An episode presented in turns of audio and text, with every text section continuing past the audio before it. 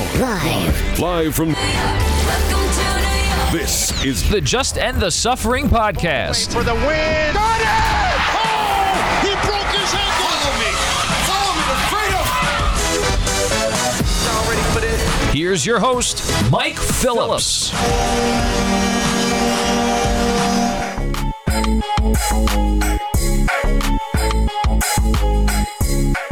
What's up, everybody? Welcome to the latest episode of the Just End the Suffering podcast, featuring New York sports talk along suffering fam. Your host, Mike Phillips. I got a good show for you this week. We are going to hit the links for the first time this year. We're going to preview the PGA Championship coming up this week.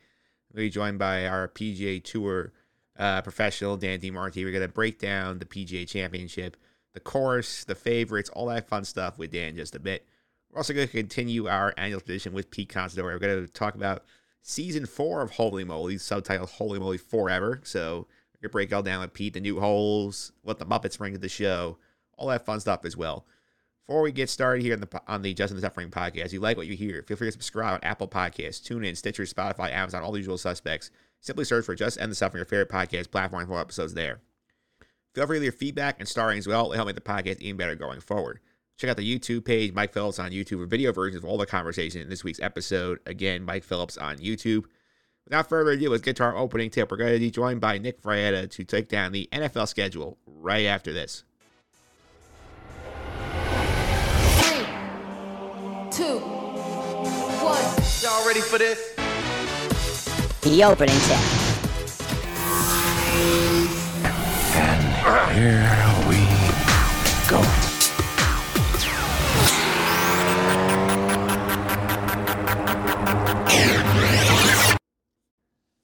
All right, we are back here talking about the NFL schedule release on the opening tip of the podcast. Join me today to break it all down. This is the third year in a row we've done this. Also, one of my co-hosts over at the Sky Guys podcast, Nick Frietta, is here. Nick, how are you? Doing well. Thanks for having me on the Just on the Suffering. It's been a while. Um, very excited about the schedule. I'm, you know, I think I'm a Giants fan. I think they're a very favorable schedule, so we'll get into that. And is a very exciting time to be a football fan when this gets released. I don't know why they don't just have a show about it. And know they do, but I don't know why they leaked the whole thing beforehand. It seems really weird. I don't know they just do the, the show as the unveiling, but I'm sure you have an opinion on that as well. Yeah, for me, I've said this year in and year out. If you're gonna do a show, and I get that they're trying to build some hype, like with the strategic leagues, where they said, okay, all the networks announce one game this week that you're excited about. You're gonna have, we'll give you the international games in advance, give you the first Thursday night game at the draft. But like, do we really need a schedule show and like about two hours before draft, everything's been leaked pretty much? Yeah, not at all. I would like it if nothing was leaked at all. Literally, the entire schedule was unveiled, Yeah. like at the show. Literally everything. That'd be really cool.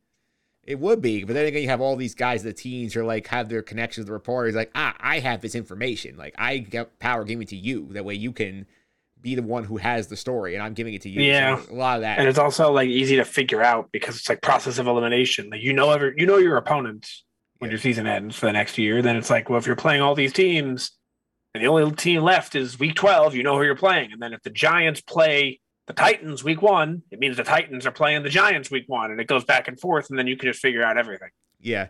I think is one thing that the NFL just doesn't care about enough. They're like, we'll just have the announcers on during the show and talk about games they're looking forward to, and people are going to watch anyways. I don't think they really care about sealing up any of the leaks. Yeah, it seems silly though, because it seems like there's a few things. This is one of them where you can just get easy, easy audience. I feel like this. And then I know they do it or at least try to, but like an award show for MLB, NBA, NFL, NHL, like a show to give the MVP and all that, like maybe after the regular season before the playoff starts.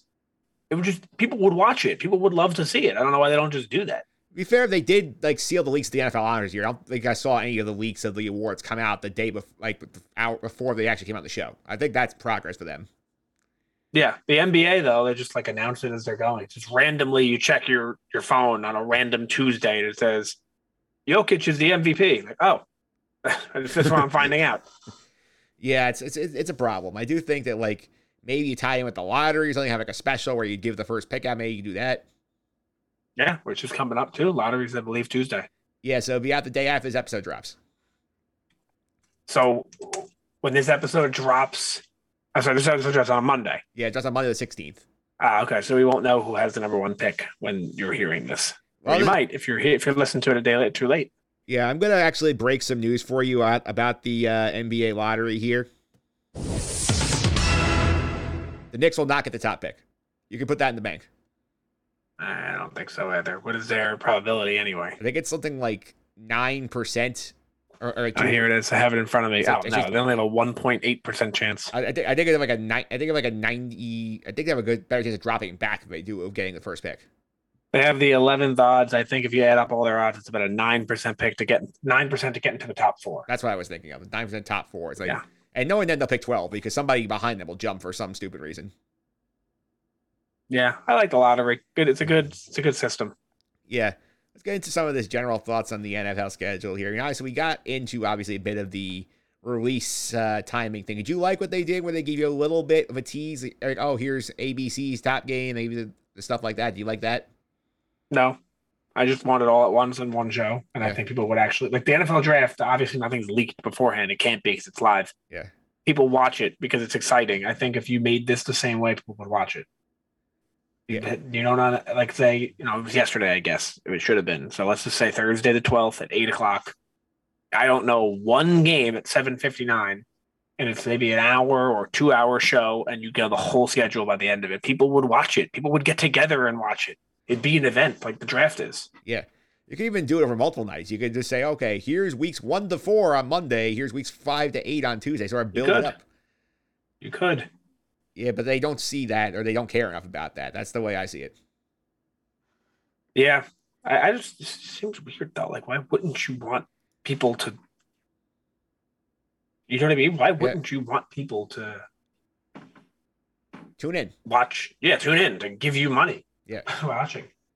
Yeah, and I mean, I'm, I think the other thing, big news of the NFL, obviously, is like right around the schedule release yesterday, they had the report that like Tom Brady's gonna be the number one game analyst at Fox when he retires, getting ten years, three hundred seventy-five million dollars. To me, like that's just absurd when you consider like how much money these top analysts get paid.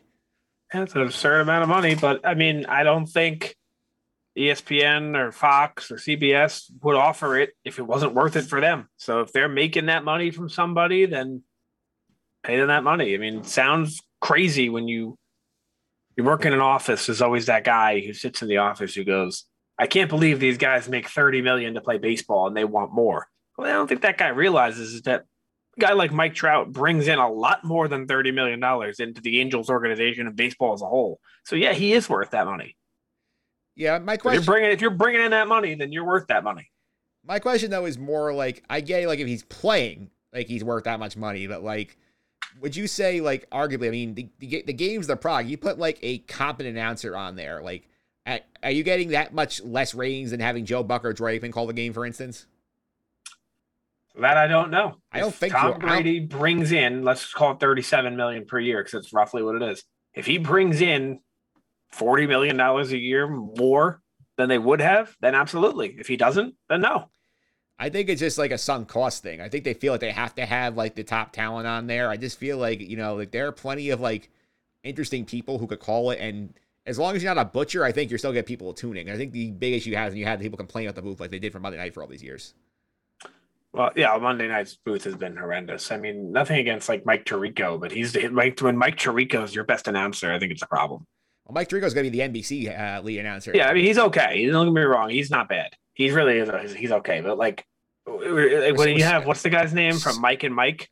Yeah, well, yeah. No, like, I know Steve Like- Lee was the Monday night guy for the last couple of years. Yeah, Steve Levy does. That's ridiculous. Like, you know, and nothing against Steve Levy, but like that's to me is crazy. Like you know when you're watching like a big football game and it's Al Michaels, or when you're watching, or it's Troy Aikman and Joe Buck, or if it's like, or if it's um Nance or even Kevin Harlan or something. Like Yeah. you know, you you know it's a big game. When you hear Steve Levy, it honestly feels like I'm watching women's college basketball. Yeah, well, that that's not a problem anymore. All four of them seem to have big ones, including Amazon now has Al Michaels, and they have Kirk Herbstreit with him. So that'll be fun when we get to that package. Talk about that. That's gonna be weird because I I've never heard him do NFL. I know he did one of the games the end of last year. The ESPN usually trots him out when they have the double header. They have him do- do one of the other games. Interesting. Yeah. All right, let's go ahead now. Let's go down to some of these schedules here. You want to start with the uh-huh. Giants or the Jets? Um, you you choose. You know what? You know what? You know what? Answer me this: Yes.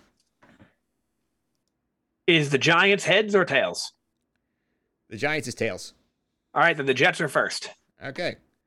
So we're going to go to the New York Jets schedule first here, and I'm going to go ahead here. I also plug on the blog. I think I did predictions for both team schedules uh, six months in five months in advance. See how this goes. So we'll start out here though with the Jets. So obviously they open at home. They have the Ravens in Week One. They play the whole AFC North the first month of the season. They have they go through at Cleveland. That's weird. yeah, That's they- really weird. yeah, they're with the AFC North for a month. Then they get the Dolphins, Packers, Broncos, tough trip, New England, and Buffalo at home for their bye in week 10, at New England week 11. The back half schedule is very soft, though. The Bears week 12, at the Vikings week 13, at the Bills week 14 is not easy. Then they have Detroit home, their one primetime game Thursday night against Jacksonville, the Thursday before Christmas. Then they have true, true training trip to Seattle, Miami end of the season. So what do you think about what the Jets have here, here set up? Yeah, I think that before the bye, it's tough, and after the bye, it's kind of easy. Yeah. But this is a big, just a big season for the Jets in general. Like, you don't know if you have the quarterback right now, and if you do, and it shows this year, you're probably gonna be pretty good, like an average team. And if it doesn't, if he's not good, you're gonna implode again and you're gonna start over. Yeah. I think one so it it sucks for them if that happens, but you gotta hope it doesn't. Yeah, I think there's also like I mean it does look daunting on paper. You look at a couple of things here. I think in my opinion is like the fact you got the Browns in week two when you might have possibly if Deshaun Watson being suspended to start the season that could be a win for the Jets if you if you end up playing Jacoby Brissett as the quarterback. Yeah, that's true. And then you know, you we, we it, those last three or last four games are like Lions, Jacksonville, and then now Seattle without without Wilson. It's those teams are barely NFL caliber. Yeah. The, the thing with the Jets, I think there's a couple of like swing points in their schedule here. I think if they, I have them hitting the bye at four and five in my projection. I think if they can do that, they're in position to make a run the second half. Four and five. Who is the four? You have the Browns in there. You got the Dolphins. I had the Browns, the Dolphin home game at the Steelers. Again, looking at the, you're starting either Mason, you're starting either like uh, Mitch Trubisky or a rookie in his fourth Right, game and of the season. and who's that fourth? Just someone New, random. New, just New, pull one out. New England at home. So you get I don't so I, I could I could see it. I think they probably end up with three, but if you end up with four, I think you have at least three wins in the back half easy. So I think the Jets should feel very comfortable to have at least six wins this season. If they don't, I consider it a massive disappointment. Yeah, I feel like the total's got to bump up because it's been five and a half for the Jets for all. I it's going to be go up at least a six and a half now. I, I would take the over on the five and a half, and I think if they get anything less than that, it's a massive disappointment, and it's time to start over again. If they get less than that, you're looking for a new quarterback and the entire Yeah. regime's getting wiped out. Yeah, I think six is the number that they should have, and I'd be I'd be happy if they get seven as a Jets fan. Yeah, I think I had them based on the sequencing here, and I'm operating the assumption of a Watson suspension in week two, and they're playing uh, Brissett. I said nine and eight for the Jets, and they missed the playoffs. And it depends. It, it does, you know, we, we spoke about it, but it depends. If Wilson is all that's advertised and what we think he can be, that's not out of the question at all. Yeah, If he isn't, five wins isn't out of the question. Yeah, and if he isn't, they're going to be looking for a quarterback next year. That's right. Yeah. Yeah. All right. Let's switch focus gears from it to your team, the New York Football Giants, who I also want to mention here that did you also see in terms of general notes, did you notice that they have given 13 different teams uh, five primetime games this year? I did not. I mean, the Giants only have one, if I'm not mistaken. Yeah, the Giants and Jets both have. Well, I guess two. Does the Green Bay game count? no, Doesn't count. no, it does not count. One of those, it's an international game. Well, I guess it's not prime time, but it is nationally televised, right? Yeah, well, I mean, they have three national televisions. Look at that. you have that Thanksgiving and, and the Monday night game they have. Yeah. All right, so the thir- 13 teams in prime time shows that they're spreading the wealth, which is a good sign for the league because they have that many teams that they consider interesting. Yeah. I saw the the Lions got Zero. None, none. Which Yep. that, that's good. I mean, that makes sense. Like no one. I'm surprised Jacksonville did, and the Jet. Honestly, I'm surprised the Jets. The Jets could have if you put the right opponent there, but I'm surprised Jacksonville did. I guess it's the star power Yeah. or the assumption of star power between the two number one picks they've had. Well, it's also burying the game right before Christmas too, where they say, you know, let's get their prime time appearance out of the way. So they play a Thursday, Yeah. the short week, so we'll just put it on there and people are Christmas shopping. I mean, if you don't lose the R, it's not a big deal. Right. All right. Let's now go to the Giants. I think it is interesting in terms of how you sequence it because, I mean, they start off on the road against Tennessee. They get three in a row at home after that. They get Carolina, Monday night against the Cowboys, then they host the Bears. They go to London. They don't take the bye after the Packer game. They have the Ravens at home. They go to Jacksonville and Seattle, have a bye, come back Houston, Detroit. They hope they go to Dallas on Thanksgiving. Something Nick I called before this. I talked to you this. You did. Yep. You did. You told me that, and it made perfect sense. Basically, they haven't done that for so long because people are watching that Giant Cowboy game regardless because they're good teams. The Giants have been so bad for so long that it's not a game people are really interested in anymore. Put on Thanksgiving, you get, your, you get yourself some ratings. Yeah, that's their, that's their first time since 1992 that those teams two teams have played on Thanksgiving. Yeah, and I, I've thought about that too. In, in my lifetime, I was born in '92, so I've never seen. I guess I have technically seen it when I was less than a year old, but I always wondered why do the Giants ever play Thanksgiving? Why? Because you know, like it seems like Aaron Rodgers is playing on Thanksgiving versus the Lions every year, or the Vikings, or whoever, and and then Dallas always playing against like Red, like Washington or whoever, and I'm like, well, how come the Giants are never there? And that answers your question. They did play one year on Thanksgiving though, not versus Dallas, to play against uh, Denver. Yeah. Yeah, that game in 92 was, was a 30 to 3 loss, so we'll see if they do better here this time around. And they have basically four of they have like five of their six division games at Thanksgiving or later. They have Washington for the first time, the Eagles look after that. Then they go to Washington, they go to Minnesota, they host the Colts, and they end at the Eagles. So I think for me, the interesting thing here is that like 12 to 15 is the whole season. Yeah, because the way you look at it here is like, and the way I looked at it when I went through game by game here is that like they, you would not be surprised they're like hovering around 500 by the time they get to Thanksgiving because they play a lot of bad teams early. Like, when, when was the last time? And I, I don't expect you to know this. I would assume I, I think I know the answer, but I, I can look it up to confirm. But when do you think the last time the New York Giants won four games in a row? I gotta say, this is probably going back maybe like 2008. I would I was gonna guess 2016. That's possible. Yeah, they too. did. In 2016, they had won five in a row at one point, or actually six in a row at one point. But they have here Jacksonville, Seattle, bye week, Houston, Detroit. Whether or not they win all four of them remains to be seen, but I think they'll be favored in all four of those games. I don't think they'll be. I think they'll favor the two home games. I don't think they'll be favored in both road games. I think I think Seattle be favored over them at home. I I, think Seattle's going to win like two games. Yeah. The, the key is here. I mean, also you look at it early. I mean, the Panthers are not good. That's their home opener. They have the Bears, The Bears. early. Panthers, the Bears, the, the Jacksonville, Seattle, It's- it- it- Houston, and Detroit are six of their first 10 that are very winnable games. Now, here's what I always say though. Yes, they're winnable games, but don't you, this is, you know, you know, for the audience who doesn't know, based on the name of this podcast, Just End the Suffering, it's it's mostly a New York based podcast in terms of sports. So I am a Giants fan. Mike is a Jets fan, as you know. Don't you think every Seahawks fan in Seattle is looking at that schedule and going, "Oh, Week Eight Giants at home, that's a win." Yeah, they're probably saying anything about the Jets. Like, oh, week 17, the Jets at home. That's a win. Yeah, so we sit here and just go, "Oh, Seattle, we can win that," but they're thinking the same thing. And to be honest, if you look at the Giants recently, they're they've been right more often than they've been wrong. Yeah, I also think it's interesting that basically the Giants goes the opposite of the Jets, where like the Giants have the easy games front load and the back of schedule much harder. Yeah, and the, the good news is though, you're right. It is backloaded and harder, but division, as you know, division games are just you never know. They're toss ups, and the fact that they have five division games in their last seven games, you never know. Like you just go three and two in those games, and that's not out of the question, or even two and three. If you start like six and four and you end like, like and then you're like two and three in those division games, that's eight wins. Yeah. I'll, I'll tell you what I projected as. I had them basically getting to week 13, beating Washington, being at 6 and 6, and they lose their last five, go 6 11. And I wouldn't be that terrible. I mean, it sounds awful to say, but six and eleven is a pretty big improvement in how bad they've been. Yeah, which is what which probably the worst case scenario for the Giants, whereas like you you get your fans hooked in think, oh, like we have a good coaching staff, we're surprising, like Daniel Jones is playing well, and then like you you you buy on, you don't make the playoffs, and you're not probably in position to get the quarterback the, without having to trade up for one. Yeah, I think the Giants are in a position a little similar to the Jets, but more so last year, as it's like the Jets are in that scenario right now. Is do we have the quarterback? We're not really sure yet, and if we don't, we'll move on. If we do, great.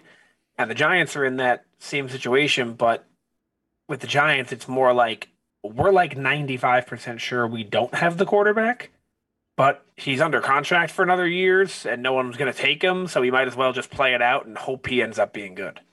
Yeah, I think your key, if you're a Giant fan, if you want to have a season here, I think you have to go like at least three and one in that Jacksonville, Seattle, Houston, Detroit stretch that Nick highlighted. I think that the big problem, the, the, not the problem, but the, the goal here, with the Giants, and it sounds terrible, is either be good or be terrible.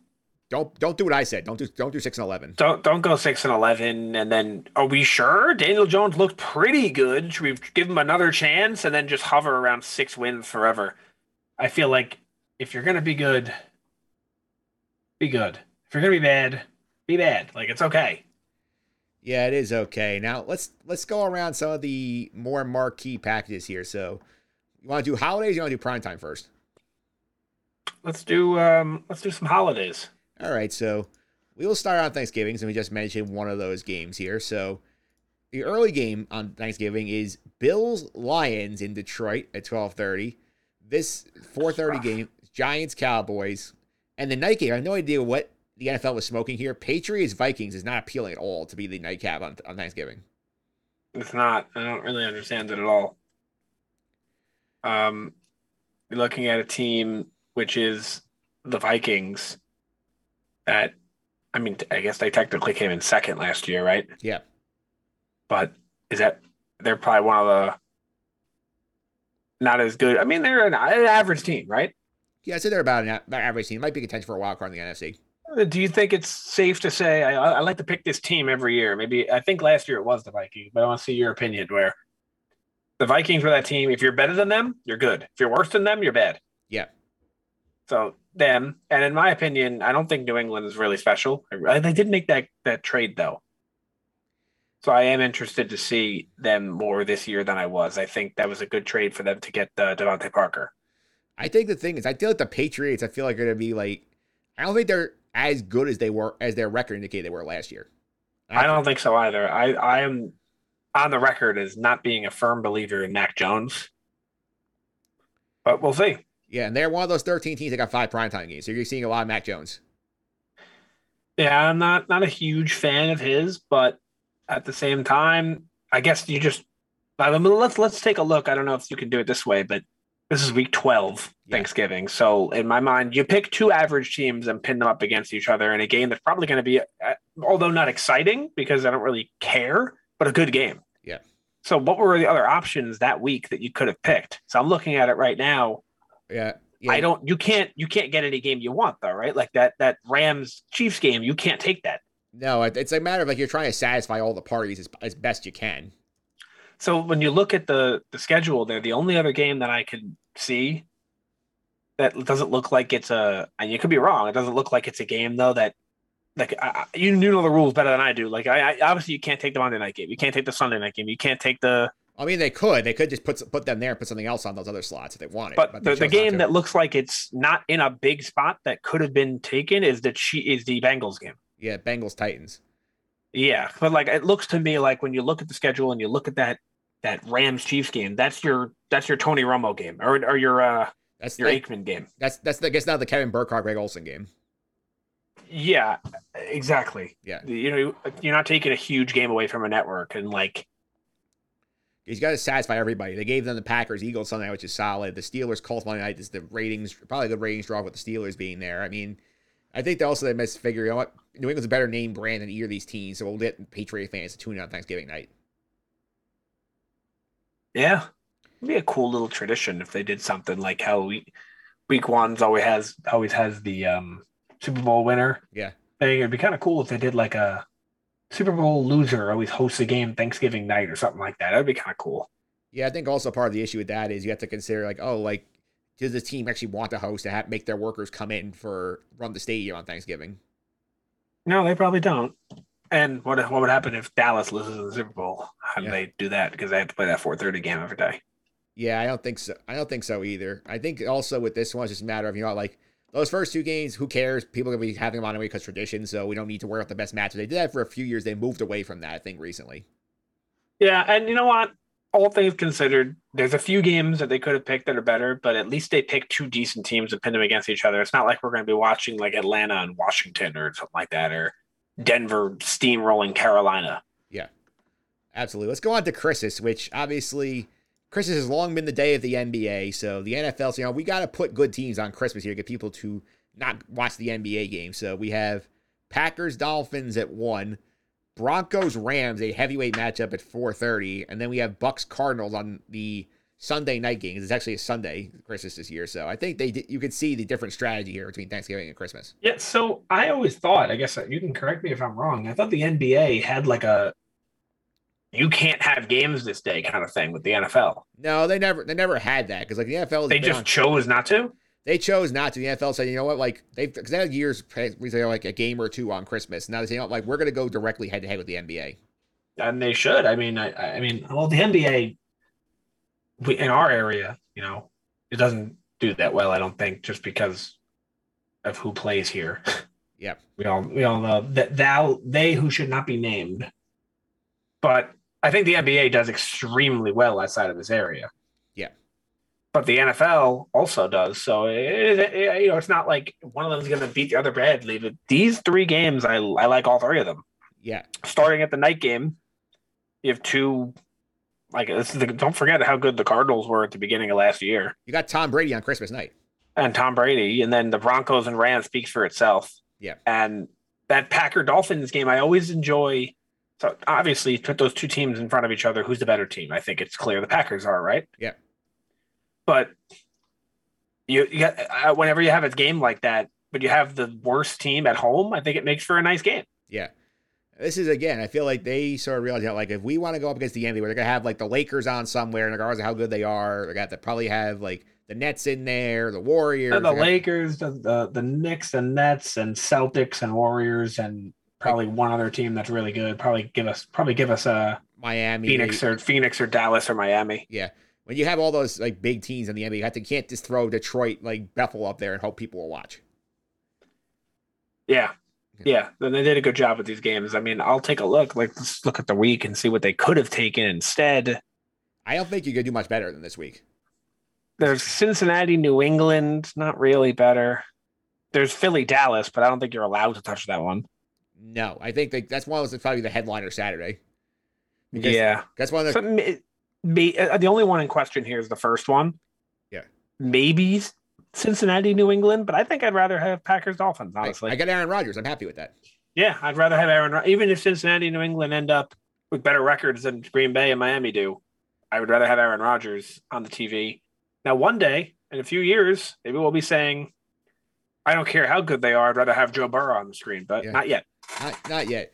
How you? I also people don't always know this is that when Christmas falls on a Sunday, the majority of the NFL games are played on Saturday. I always enjoy that when that happens, where you get like Christmas, you get an entire day of football, then you have three more the next day, two, three more the next day.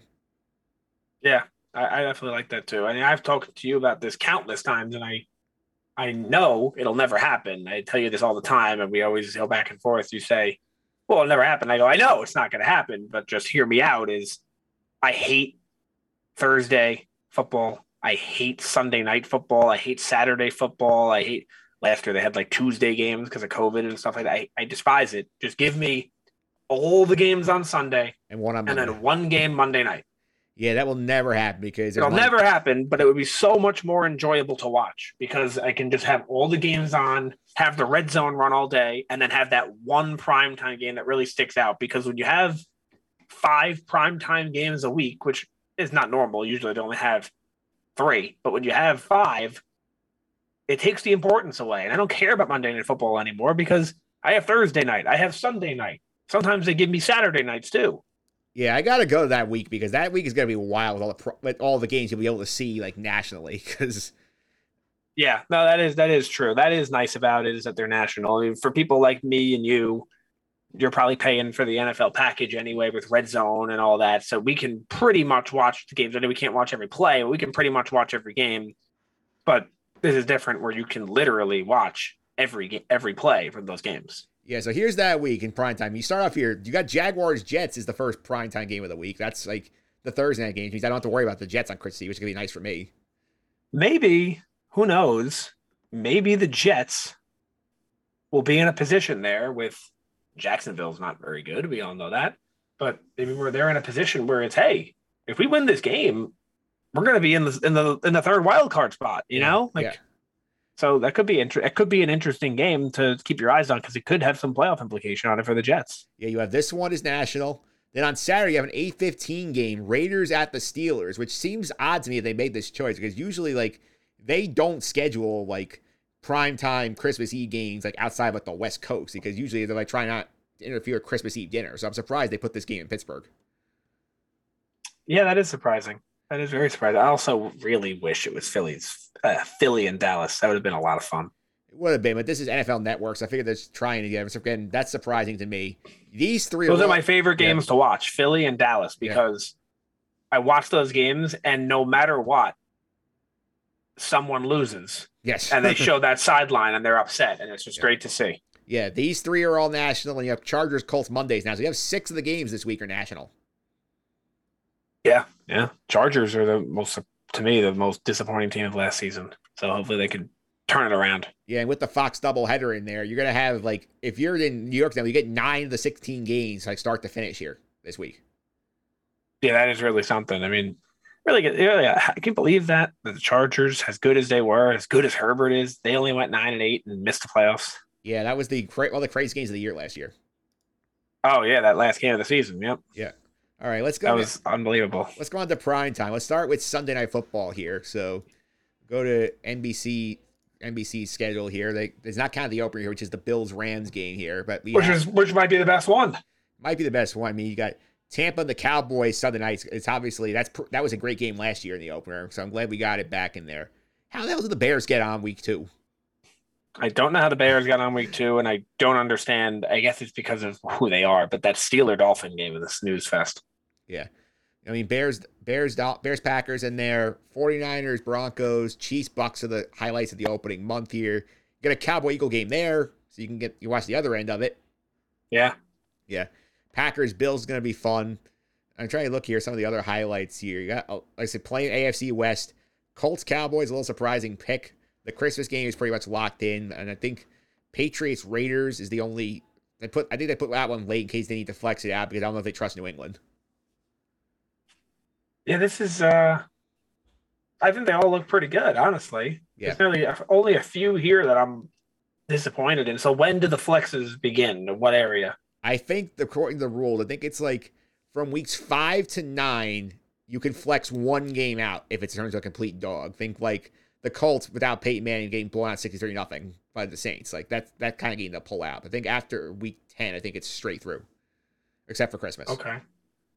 Okay. All right. And then I love how they do that last game. That is that that there's always one game like last year we Yeah. just talked about that that uh that Raiders Charger game. There's gonna be one game that it's the winners in, the losers out. And it's just it's so cool they do the the division opponents always play a week eight or week 18 now, week 17 in the past. That was a good idea. They had changed. What maybe like what, like 10 years ago they added that in? Yeah. Where you have to play your division foe in the final week. That was a great change. But really when you look at this, is there one game? Is there more than one game that you're like, ah, that doesn't look good? well, the Bear Packer game, like why? That's number one. That's also a non-flex uh, flexible spot. So like you're stuck with this, like regardless. Yeah. So let's see. Why is that the game? And what else could we have done? Well, they gave the Bears three primetime periods. It make no sense to me whatsoever. Well, I'm looking at the schedule, and I'll be honest, it really doesn't seem like a better option. That I think that's No, well, definitely, definitely, there's a better option than that, but there aren't many. Like Cincinnati and Dallas is one, but that's probably the one that's locked up. And that's and the other two games are Tennessee Buffalo's Monday night, so that's locked up. So of the remaining games, I guess Arizona and Vegas. My question is like in terms of like doing it though, it's like a team that didn't mention here is like I know that they were trying to avoid them given the Watson scenario here. Like surprised the Brad's not going to sign that game this year. That's true. And now looking at this list again, unless I'm looking at it wrong, aren't you surprised that Arizona only got one and it's Christmas night? They may not trust the Cardinals fully. I I don't trust them, but to like you know to win a championship to do good, but I definitely do trust the Cardinals to win ten games. Yeah. Well, that's Sunday. Or should I? Yeah, I don't know. They're pretty solid though overall the schedule. Yeah, I think they all look pretty good. All right, so let's switch gears now. We'll go to Monday Night Football. So in terms of the Monday Night schedule, which Of note, this year we're gonna have four of these games being simulcast on ABC. I think one's exclusive to ABC, so I'm gonna share that list now. And Yeah, I saw that they're doing a the double header on week two. yes, They usually do that on week one. yeah, they are the week two double header There is Titans Bills on ESPN, then Vikings Eagles on ABC. Is there a reason they decided to do this week two that we that they've announced, or we just don't really know? We do not really know. I think it's part of the fall schedule kind of deal where I think they want to. Because I know ABC took Dancing with the Stars off of the off of their schedule and shifted to Disney Plus. I think they're using some of the money games to fill like those slots. Interesting, interesting. Yeah, because But um, one that jumps out to me, not because of the game, but there is a game on Halloween night. That's cool. yeah, Bengals Browns. Yeah, that's cool that you got a Halloween game, and Yeah. then um, no, no Monday night. There's no Christmas or anything like that, but you got that. You got that Halloween game, and and overall, honestly, usually, or not so much recently, and they've done a good job. But usually, Monday night sucks. Yeah, they did. They them a little, little better this year. They've done well. Yeah, I mean, look, even week one, terrible game, but that's a great story. Yeah, I, I call that game as being a Monday night game. They're definitely going to have Russell going back to Seattle being a Monday night game. I Yeah, that's that's you know, I would I would imagine they will win that game by more than 14 points, but the story, like the the, the the storyline's fantastic. And take a guess, take a guess right now, without looking at anything. What is the lowest ticket price on Vivid Seats for that game? probably in the hundreds. Two hundred and ninety-four dollars. Yeah, as I say, because like it's the big like revenge game for them. I'm gonna say why why'd you leave us, Russell? Yeah, absolutely. Yeah, and there are five ABC games on here. So, and you notice that they're probably the five, well, fi- four of the five best games on the schedule in there. I mean, Giants Cowboys is on the ABC simulcast too.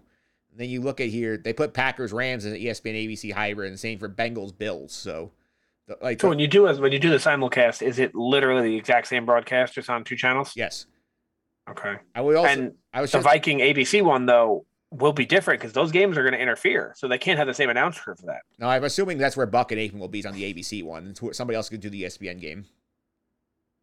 That's a really. I, I would almost flip those games if you ask me, but I also noticed another common theme here. You look at this, a lot of AFC West teams because those teams are all very good. yeah, gonna be a fun division this year. Yeah. I think again, this one, like, what's the big stinker here for you?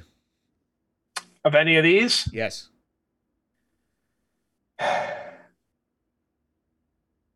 Washington and Philly, or maybe the Steelers and Colts.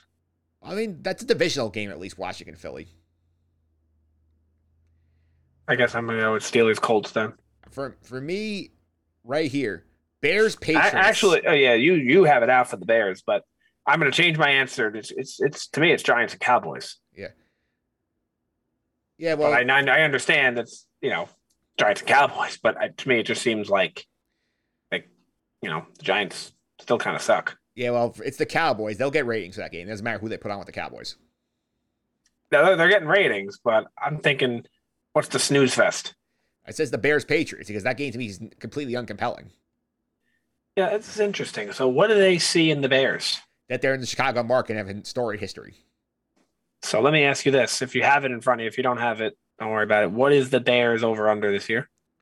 Probably like five and a half. I would say six and a half. Maybe they know something we don't, and it's time that we invest in the Bears over. I'm not in touching the Bears over. Six and a half is their over under. I'm not in touching the Bears. I would take the under more than anything because they did nothing to help Justin Fields. They did absolutely nothing. You're right, but something is fishy to me that they're getting all these primetime games. They have to be like the Steelers make sense because the Steelers haven't been bad. I feel like ever, and even they're not that bad. They just, they just lost Ben, Yeah. but the Bears have an unusual amount of primetime games. Like, what if I told you the Bears have the same over under as the Lions and the Jaguars do this year? Yeah, that doesn't make sense. Yet they have how many primetime games? You said five. They have three. Oh, okay. Three. They have three. Those other teams have one each. And not zero in the case of the Lions. All right. Last but not least here, though, we're going to go to Thursday Night Football on Prime. Nick, are you an Amazon Prime subscriber? Yes. Yeah, so you, you'll, you'll see these games here. And they they obviously try to hook up the new broadcast here with some interesting games. There are obviously the headliners like Chiefs Chargers is in there. You have a Ravens Bucks game is pretty good in there. Titans Packers fun. The Thursday after Thanksgiving, it's probably the Patriots there. They put Bills Patriots on there as the one week after Thanksgiving. I think that explains the Thanksgiving thing a little bit. Yeah, it could. Um, I'll try to take. I'll try to take a best and a worst here. Well, we know what the worst is. What do you think the worst is? Jets Jaguars. Oh, I thought you were going to say Washington and Chicago. No, Jets. It has to be Jets Jaguars. That game. Nobody outside of these two families is going to watch this game. Unless- Yeah, no, that's that's that's got to be the worst here. So the two I'm stuck between for the best is either the first one or Week Eight. Ravens Bucks is very good for for a prime video game. Yeah, I think that's what I'm going to have to go with. I mean, the Week Two was pretty good too. That's that's you know I'm excited. Anything that's going to happen in that division, I'm excited to see. Especially when those teams play each other and they're all going to be bloodbaths. Yeah, I mean they did a pretty good job of like spreading like of like burying the dog teams for the most part.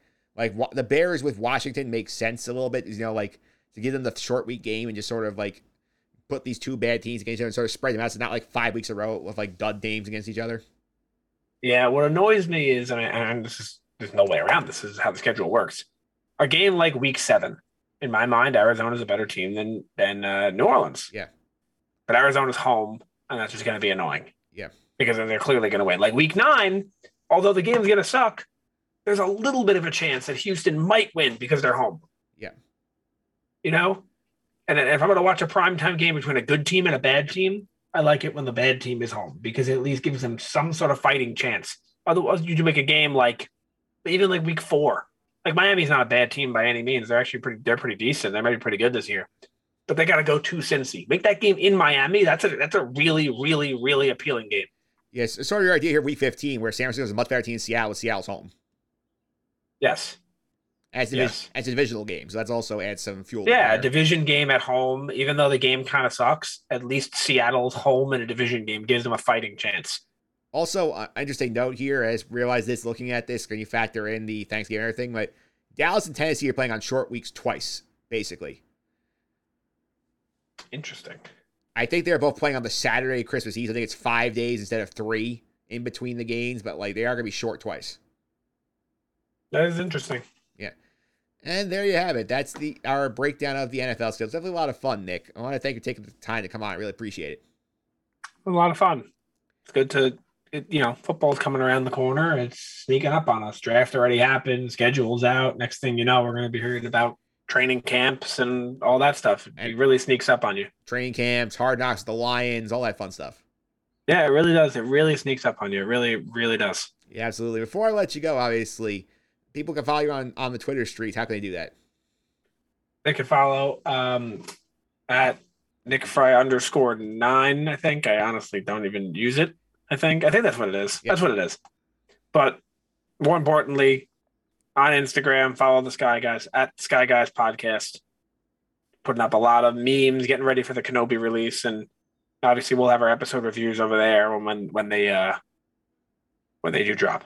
Yeah, and just to remind everybody that all you fans of the Sky Guys stuff, we have a separate podcast going on, but we have recorded the preview show. It's gonna be out in this feed later this week, and will be some fun. We're gonna be doing the episode recaps, and Nick, just like we did this one, like the premiere and the preview will be day and date, same for both feeds. But if you want the episodes when they first drop, you got to be on the Sky Guys after that, Yep. And if not, they'll be here, so you can listen here. But a couple days later. really, you know, you want a couple, you want that exclusive, elusive uh, Early access. episode content, early access. Yeah, you got to do it on there, and it's you know we we have a good time there, and we did our character draft there, and uh, I gotta say, uh, I'm gonna be completely honest. I, I don't know who's gonna win, but I can tell you who's gonna lose, and I think it's Pete. I think he's got a terrible team. yeah. We'll see. Yeah, Pete's gonna be on this podcast later on here, so, so he's talking holy moly. So we'll talk to him about that, and I will see you on the Sky Guys podcast.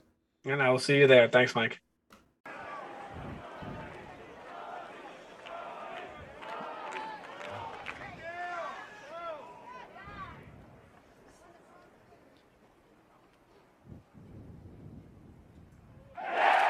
Scheffler outshines them all at Augusta.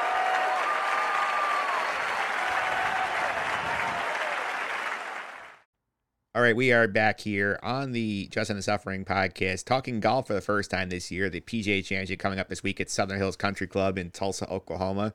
Join me on the line today, our golf correspondent. He works with the PGA Tour, Dan DeMartini here. Dan, how are you?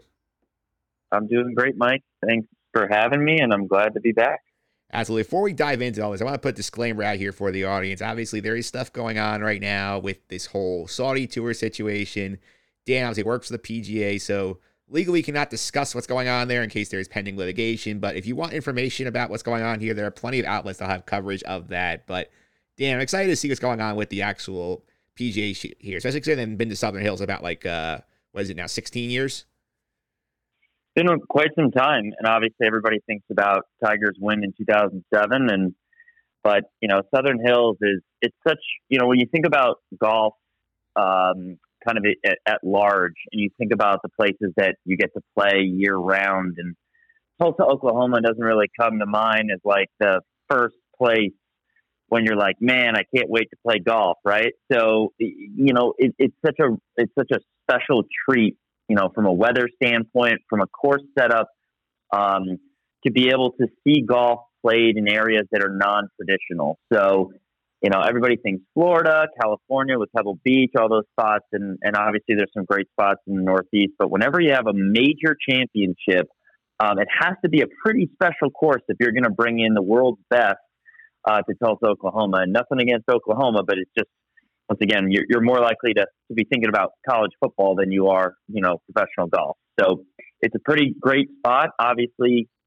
it's played the PGA Championship there since way back, like 1970, I think was the first the first one there. And the course is exactly what you would think. It's picturesque. It's got it's it's made for the guys who can hit those dramatic, um, you know, shots into greens with with you know a lot riding on the line. It's gonna the course sets up in a specific way where it's gonna feel like the old classic ways of, of major setups, but I believe it did get renovated, you know, not too long ago. And with the way guys are hitting nowadays, I mean, even a lot has changed even in those 15, 16 years since we've been there. The technology and the strength of these young players, I'm really, really curious to see, you know, how they're able to take such a uh, historic venue and modernize it for the length and power of today's big hitters. So, really curious to see how they'll approach the, the course um, and obviously, there's some some great players out there right now that are all going to be gunning, like big names that are starting to heat up this season, uh, and and right in time as they all chase the FedEx Cup.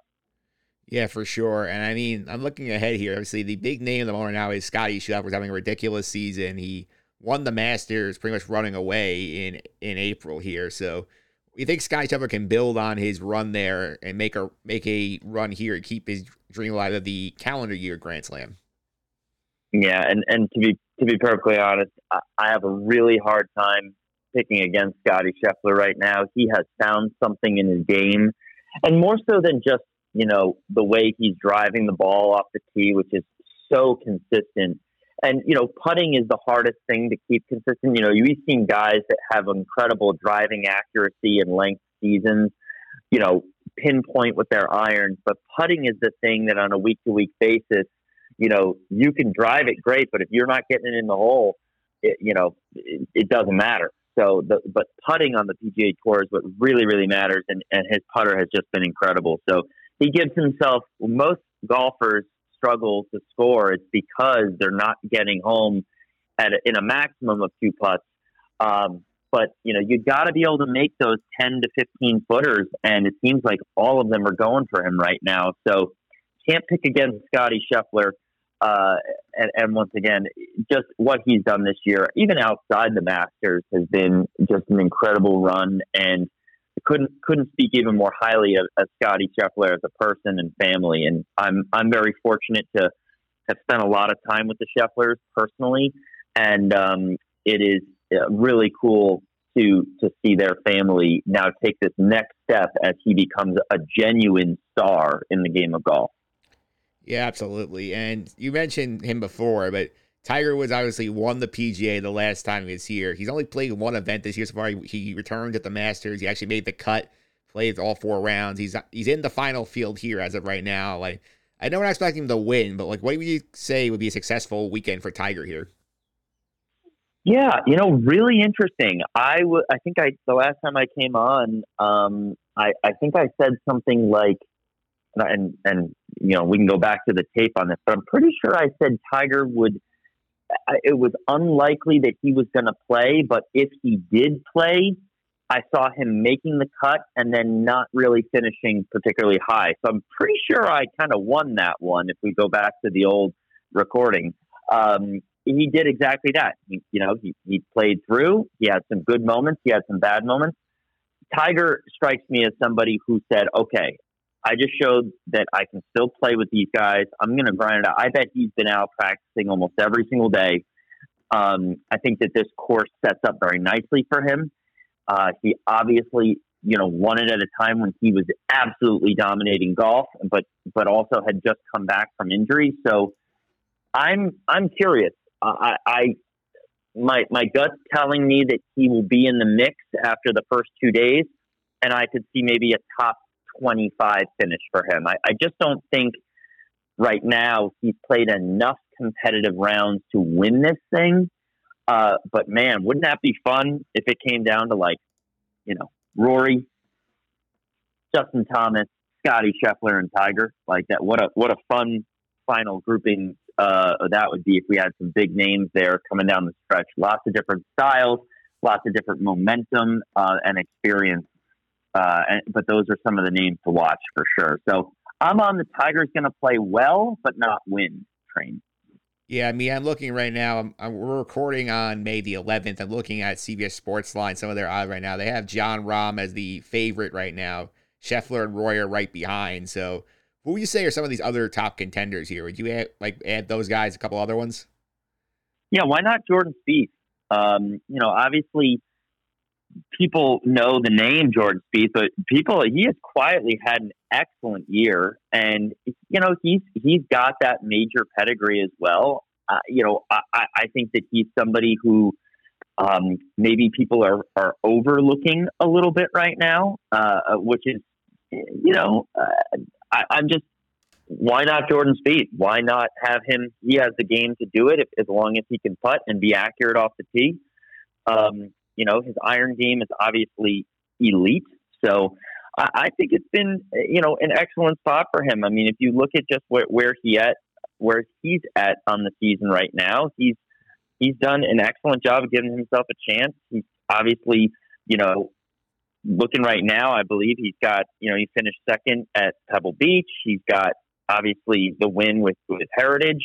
So he's had quietly right now. I mean, people don't process because he hasn't been the marquee name. He's got four top 25 this year, a win and a second place. Um, he's 14th in the FedEx Cup standing. So, you know, why not? Jordan Spieth. Let's go that route. Um, some of the other names that I just genuinely like, regardless of, you know, they kind of fit into maybe the next segment a little bit more on the sleepers, but Joaquin Niemann, it feels like every time there's a major, he's immediately at the top of the leaderboard. Now, whether he can hang in there or not, it's always a good question. But man, one of these times, you know, he goes four under, five under after day one. He's just one of those names that's always up there after the first and second round. So I think you got to, you know, keep an eye on him. Uh, another guy that you know everybody loves and, and you know was rooting for last year at the Masters is Will Zalatoris. I still think that this course um, if if he has the ability to put the ball in good spots off the tee, his irons are obviously just uh, just a, amazing to watch, and his approach shots to the green. Um, putting hasn't been hundred percent on at an elite level right now, but he's another guy that I really like. Matt Fitzpatrick has had an excellent year, uh, but somebody that's really surprising to me, you know, isn't higher right now. Is Sam Burns. Um, Sam Burns is once again not necessarily a marquee name, uh, but he has a win this year as well. I think that you know he's not known as one of the you know elite long drivers, but um, you know I think people forget too. I'm sorry, he actually has two wins this year. He won Sanderson Farms in the wraparound season. He won Sanderson Farms and Valspar, which he was back to back champions on. Um, He finished second at Zurich Classic this year. He's got six top tens on the season, yet he's going out at I think what plus four thousand, something like that. So he's pretty far down the list. Um, and yet, you know, he's second in the FedEx Cup right now, and and tenth in the official World Golf ranking. So, you know, if you were gonna, if we're gonna dive into the sleepers, I mean, Sam Burns is a name that you have to circle. So that's a uh, those are some of the guys that I, that I'd keep an eye on, and, and obviously Collin Morikawa has had a ton of um, success at the PGA Championship, regardless of the venue. Um, you know, Koepka is obviously a name that if he's in the field and he's healthy, anytime that there's a PGA or a U.S. Open, Brooks Koepka is a guy too. So, you know, Rory Rory's an interesting take on this one. Um, Rory's game is coming together right now, and I would put I would put it on on the line that Rory is going to win a tournament this year. Um, from this point forward, I don't know if it's this one. Um, I just think that with the way Scheffler is playing right now, it's Scheffler and Rahm versus everybody else. So um, that's kind of where I'm at. Yeah, it definitely sounds like some fun. Obviously, one of the interesting things here, obviously, is like you always look for some sleepers. You kind of mentioned a couple already. Who are guys who don't get as much attention you feel like could make some noise here?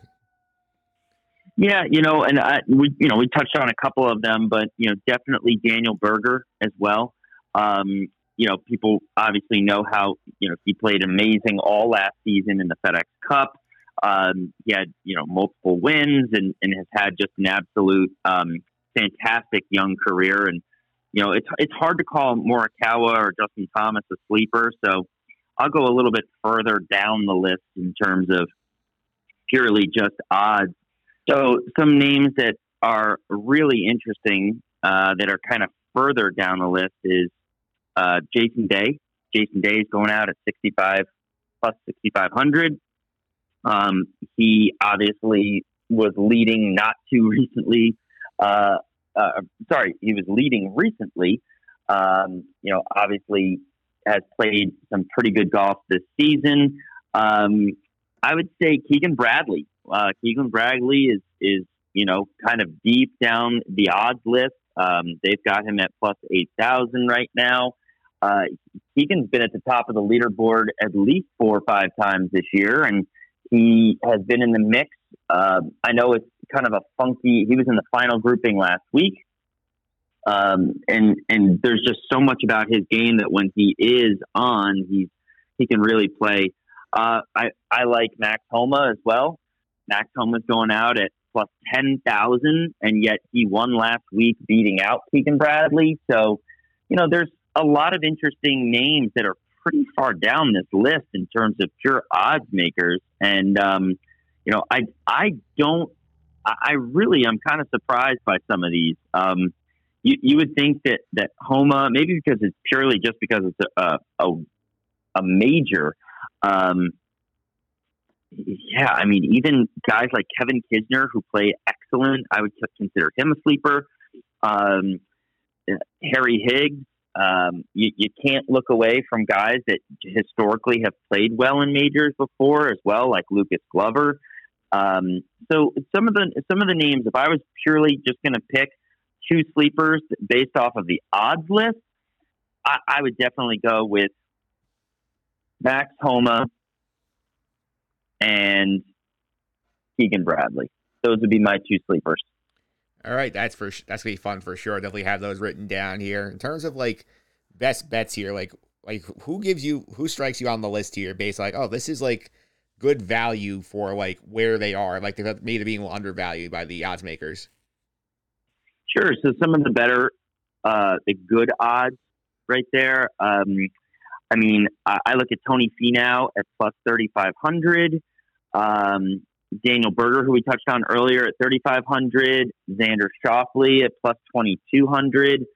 Um, Cam Smith, why not, right? I mean, he just won basically the biggest tournament of the year at, at, at the Players' Championship. So Cam Smith at plus 2,000.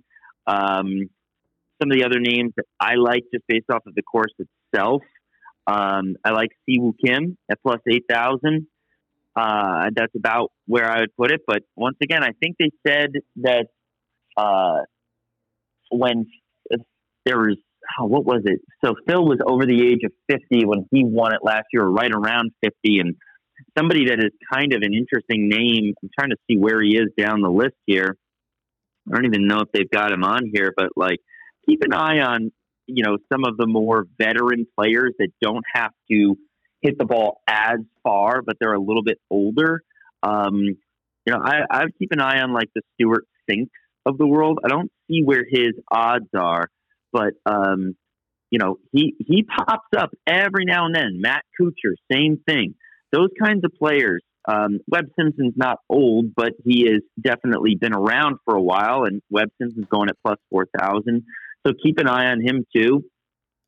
Uh, everybody's you know fan favorite Viktor Hovland is at plus two thousand. He's still such obviously a hot or cold type player. He's very similar to Rory when he's on. He's unstoppable, but he, it takes a little bit of time for him to get going. So you know, there's a lot of good names on here. Um, I mean, man, even last year's FedEx Cup winner Patrick Cantlay at plus eighteen hundred. To be perfectly honest, there's so many top players who have played extremely well. If you're going purely based off of the value picks, you know, I think you can get away with anybody that's in the plus 4,000 to plus 8,000 range, um, you know, and take a look at where they're at, where their game is at, uh, and, and kind of go from there. Absolutely. My last question here is obviously you like we always kind of put out a winner pick here. Like, are you going with Scheffler or is there somebody else who you feel like has a chance to upstage him here? Yeah, it's it's really tough. I there's there's a strong part of me here who that wants to take Scheffler um, just because he's the safest pick, and I think that this style of golf it really suits him. Um, apparently, there were some rumblings of him going out and playing around out there, and he absolutely tore up the course. So he is my pick. But the guy that I am like, you know, if I was actually betting on this, that I, you know, I really think if he gets off to a good first round, uh, could be an interesting player down the stretch as well. If, if and if he's hovering on Saturday and Sunday, it's, it's Sam Burns. Absolutely, Dan. Thanks for all the time. I really appreciate it. Before I let you go, how can you follow social media to keep up with some of the stuff you're doing?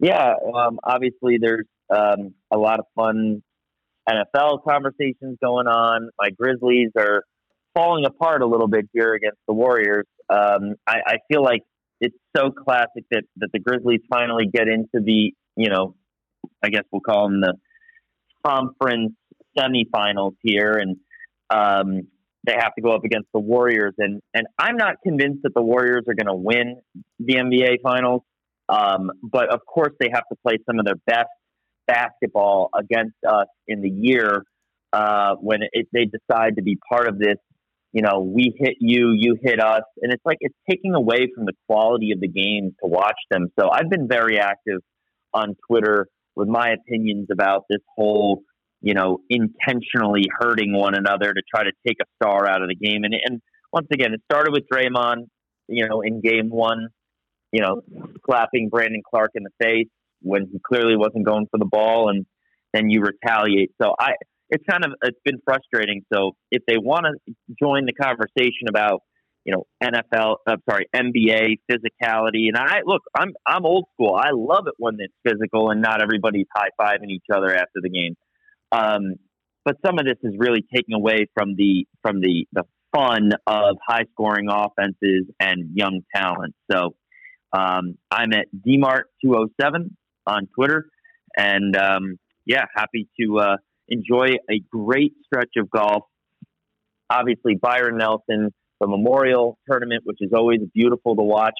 Uh, um, you know, out at Muirfield Village is coming up, and, and that kind of Midwest, um, Northeast, all those courses that it's just finally getting to the perfect time where the grass is super, super green and, um, you know, the weather is perfect up there. Uh, I'll be traveling to the Corn Ferry Tour event in Maine and uh, in June, which is going to be an excellent venue as well. So it's just really cool to see some of these other courses because I feel like I've just been in sweltering Florida for for months and months, and uh, everybody else has been stuck inside. So it's an exciting time to watch some other kinds of golf from around the country, and I hope everybody can tune in. Absolutely, Dan. Thanks all the time. Really appreciate it. Thank you. The two minute drill. All right, we are back here on the two minute drill. It's an annual tradition on the podcast. We are talking about the latest season of Holy Moly on ABC, the Extreme Mini Golf Show. Paired nights with the PGA Championship talk. We go from the serious to the silly. Joining me today are the Rob Reynolds, my Joe Tessitore. Pete Constory is here. Pete, how are you? That that little uh correlation there is so off, right? like you said, serious to silly. This is this is so not like that. But hey, listen, uh, Holy Moly's back. I'm excited. Uh, new holes to get to. Um, funny as ever. So I'm definitely excited to talk to you today about it, Mike. Yeah, I remember when this came out. I couldn't. I, I couldn't believe that we are on four seasons of this show. I know. I I honestly can't. Uh, you know, at first on Hulu, they didn't keep the seasons on Hulu. They would expire after the season had ended live. Um, I think Hulu just had maybe like a deal with CBS or is it CBS or ABC? ABC. Um, to just show the show, keep the season there, and then once the live's done, you don't keep it on there anymore. But now all the seasons are there, and it was season four, and I see the lineup. I'm like, wait a minute, we've been through four seasons already, and I always forget that. Holy moly! Um, this was pre-COVID, the first season, no? Yeah. So the first two were pre-COVID, film pre-COVID. This was definitely started a while ago, and and uh, it's in, it's insane how we're already on season four, and it's insane to see how a lot of the first year's holes are pretty much gone. Yeah.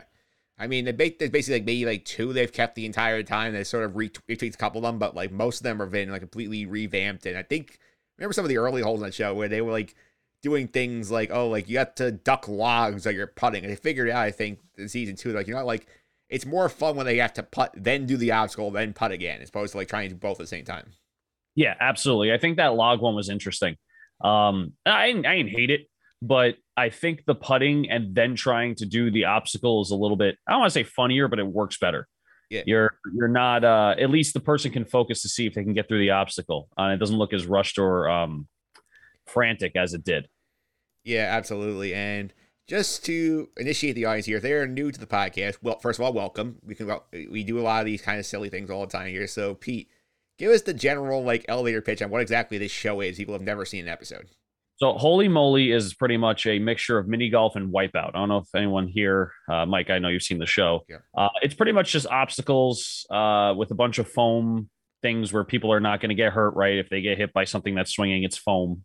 Uh, it's all in good fun, but it's extreme mini golf. Uh, Rob Riggle, Joe Tessitore are the the main guys, the the play by play and the color commentator of Holy Moly. And the first season they had a guest star um, golf pro Stephen Curry. And Stephen Curry has been fully back behind this, uh, fully backs it every season. He's either mentioned or in it.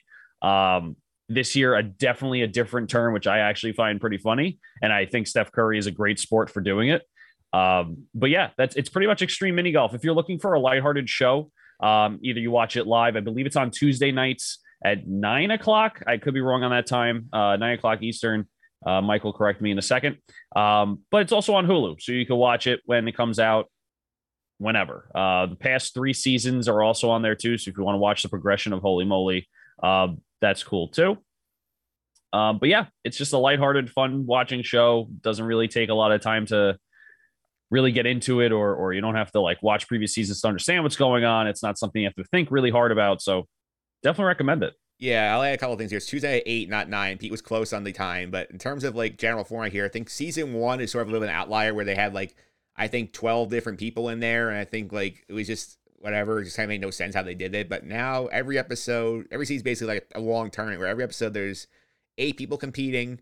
Whoever wins the episode basically wins three holes, and they get a spot in the grand finale, which is a chance to win two hundred fifty thousand dollars. So you you don't have to jump in. You don't need to know anything from the first three seasons to jump in and watch it now. It'll have fun either way. But if you watch the like, especially from two on, you get like backstory and in jokes and stuff. That is, makes it a lot of fun. Yeah, absolutely. And like you said, season one's a little bit different. It's an outlier. They had a champion every episode and I think they won like 10 grand or something like that. It wasn't like anything, I don't want to say anything short of 10 grand, still a lot of money, but um, there would be a champion every single episode. Now they're doing it where if you win the episode, you get to go to the finals for a chance to be the champion, which I think is a lot better. It definitely creates storylines. Um, again, not serious storylines, right? But you can remember characters uh, excuse me, contestants from the first or second episode coming back to to to to putt in the finale. So yeah, season one is an outlier. I still say watch it because it's pretty much the birth of the show, and you can see them work out all like you know the the errors that they probably had within the first season and the second season and the third. So give it a give it a watch if you have Hulu. Yeah, absolutely. I think in terms of we've watched recording on Saturday after the second episode aired, so we've watched the first two. Like, what do you think about what we gotten so far out of season four? I think it's fantastic. I think that the storyline behind season four is really funny. Um, don't know if you necessarily need the Muppets because that is something that is in there, but it still adds to it. Um, obviously, there's some sort of network deal in with there with the Muppets and and and Holy Moly. Uh, maybe that's given them a little bit more revenue, maybe a little bit bigger budget because they're having the Muppets within. But I have to say, I like the storyline. I love what they're doing with the Steph Curry st- uh, storyline as well.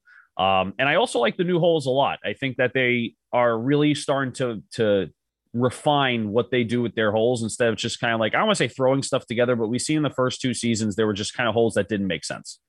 Yeah, I remember that. I'm sure you talk about like the hot dog hole, for example. It made no sense. Yeah, and then they had they had a a similar hole that was pretty much the same exact thing, just a different theme. So yeah. the hot dog one, and they had like a log one that looked exactly the same, just different themes. And it was just like, okay, you you look for the first season for never seeing the show before. You're like, oh, this is cool, like obstacle course mini golf, great. But after seeing it all season, you're like, okay, that's the same hole, that's the same concept, that's this, that's that. There is, I don't want to say I have a gripe with one of the new holes, but I feel like one of the new holes is kind of like a copy of a probably still current hole. I don't know yet. We'll talk about it, but um, but yeah, that's exactly right. I'm talking about the hot dog hole. Yeah. And I do think they've had, done a good job because the first two seasons were filmed prior to COVID, so they were able to bring in a bunch of celebrity guests. I remember infamously there was like a like a diving hole that was like a running gag where they had like a trained college diver basically flunk out the hole every time against like being judged by Greg Louganis and Sir and the mascot Sir Golf and one other celebrity. Oh, Steve Guttenberg was the other guy. So they, keep, yeah, they, uh, they John Lithgow, right? He was in there for the pirate hole. Yeah, uh, Cap, uh, Jon Lovitz. Jon Lovitz, Lovitz. Yeah, yeah. Yeah, they can't do that now because because of season three and four filmed during COVID is at the limit how people they brought on the set. So I think that's also part of the Muppet angle too, because like now you don't you can have the Muppets and have like guest stars without having like actual people be there who don't have to wear a mask. Yeah, but what's nice too is that there's actual audience members now this season. I remember in season three they had to like limit use snippets of audience members from last season to kind of like show there was people there, even though there wasn't. You were watching the whole and there was like no one there except for the two people, which again, COVID, totally understood. Uh, but it's nice to see there's actually people there cheering, uh, cheering the, the, the putters on and everything like that. Absolutely. So let's talk about the main storyline of the, of the actual season, which is like again totally not important to like the actual mini golf happening, but it's a fun little like through line they run through here. So basically, Season two was we're going to 18 holes, they only do 17 because they ran out of money. Season three was Steph Curry trying to take uh, Holy Moly Pro making an extreme sport. And now season four, Rob Riggle Riggle's worried they're going to get canceled, so he's recruited the Muppets to try and help him save the show. I thought the opening sketch was actually pretty funny, where he's busy coming in and there's like his parking spot is gone, like the, there's no food at the at at the break table, like, and he's sitting there like, oh my god, they get canceled. This goes to Kermit. Like Kermit, help me save the show. Yeah. So I personally think that the angle they were trying to go for is that Rob's going to get fired. Yeah. And I think Rob takes as the show's going to get canceled because Travis Kelce's there with Joe Tessitore wearing the same gold jacket, yep. uh, broadcasting jacket. Um, his his spot's gone. One of the holes we'll talk about, which one of the new holes, like he's not a part of really until this this second episode. Um, so I I I actually enjoy it. I think Rob pretty much being trashed on this show. I mean, this is this is like the season against Rob, right? I mean, and of course it's scripted and it's not like, oh, this is serious, but I I actually like that angle because Rob Riggle's the perfect person to get trashed on and like him like run with it. Yeah. So uh he's a great sport with it and it, it's working so far. Yeah, and obviously one of the big things here is that we brought the Muppets in to help Rob Riggle here, and they're in in the past you always had those like little interstitials where like either a hole's getting explained or last year was like a lot of Steph Curry explaining his ideas of how to make the sport extreme and take it mainstream. We had those press conferences like Draymond Green and three random teammates who like looked like he looked, looked like he's Looney Tunes and I think the Muppets here is fun. I remember I was laughing a couple of those. I think the one where he's talking to uh I think Animal, the Swedish chef, I forget the third one was, and he couldn't understand. I think Animal was going banana for his idea, and the other two were just talking in gibberish, and he couldn't understand any of them.